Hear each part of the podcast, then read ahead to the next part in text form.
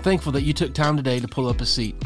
I hope these few minutes together help you follow Jesus better by deepening your relationship with Him and helping you live intentionally for Him every day.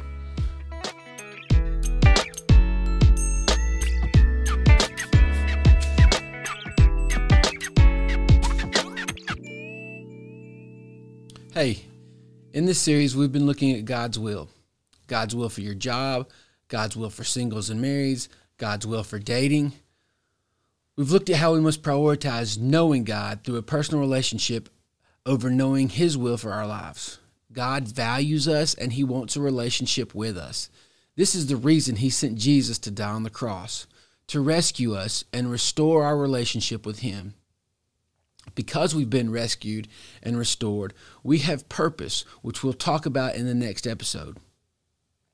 We also have talked about staying in the Word to know God's will and doing what we already know to be His will.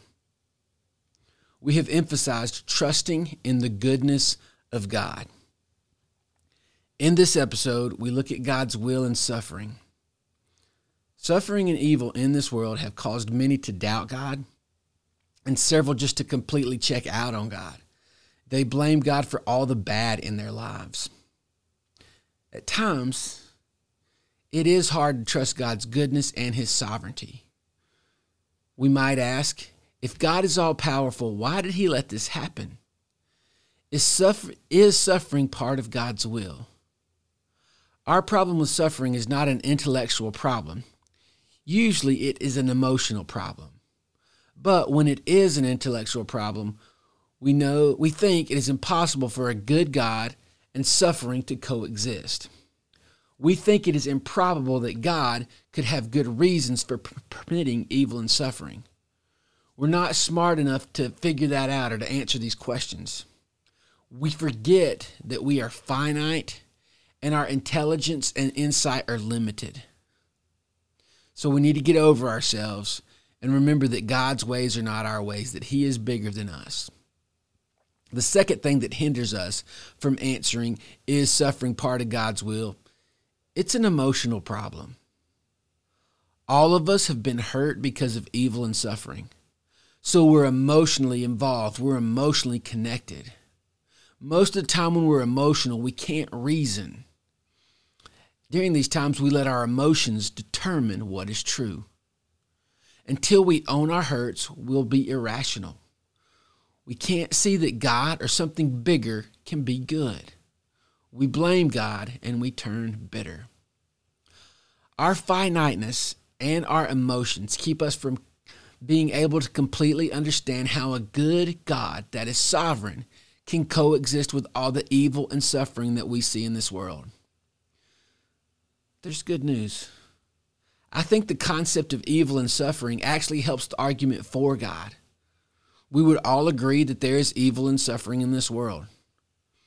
But if God did not exist, then objective moral values do not exist. There would be nothing to distinguish, distinguish evil from good. But because some things are evil, there has to be something bigger that determines objective moral values. I believe that that is God.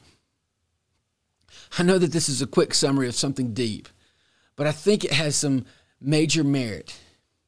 Evil exists, objective moral values exist, therefore, God exists. The Christian doctrine gives answers to the problem of suffering. So let's dig just a little bit deeper. The chief purpose of the Christian life, according to Christian doctrine, is not our happiness. Rather, the chief purpose of life is to know God. We think that happiness is the goal. This is some shallow utopia junk that we've bought into. Now, happiness is not bad, it's just not the ultimate goal. Knowing God is the supreme and ultimate goal. Evil and suffering help us to know God. God did not create evil and suffering. Let's go back to Genesis chapters 1, 2, and 3. The world that God created was good. Everything about it was good, except for the fact that man was alone. Then God fixed that. But humans chose to rebel against God and his boundaries. This introduced evil and suffering into the world. In chapter 3 of Genesis, we see the phrase, because you have done this. Then God follows that up with the consequences of the evil that humanity introduced into perfect creation. God did, not, God did not create evil and suffering, but He did permit it. And because everything is under His sovereignty, God can use evil and suffering for good.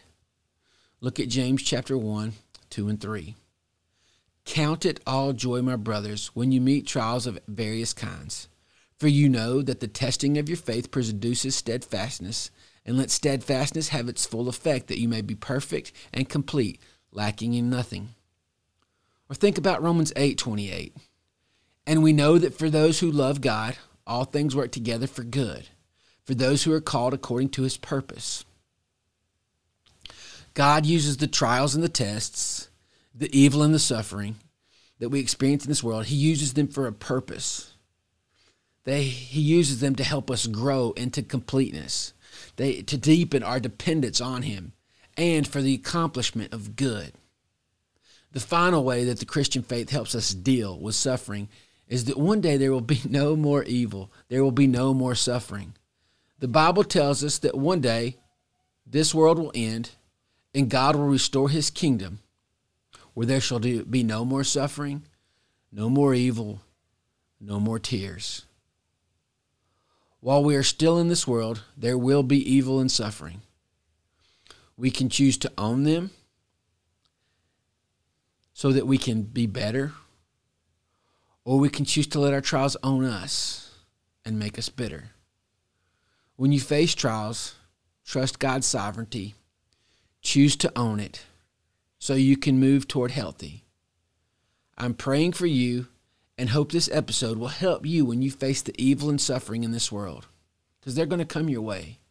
In the next episode, I guarantee that I'm going to tell you what God's will for your life is. So don't miss it.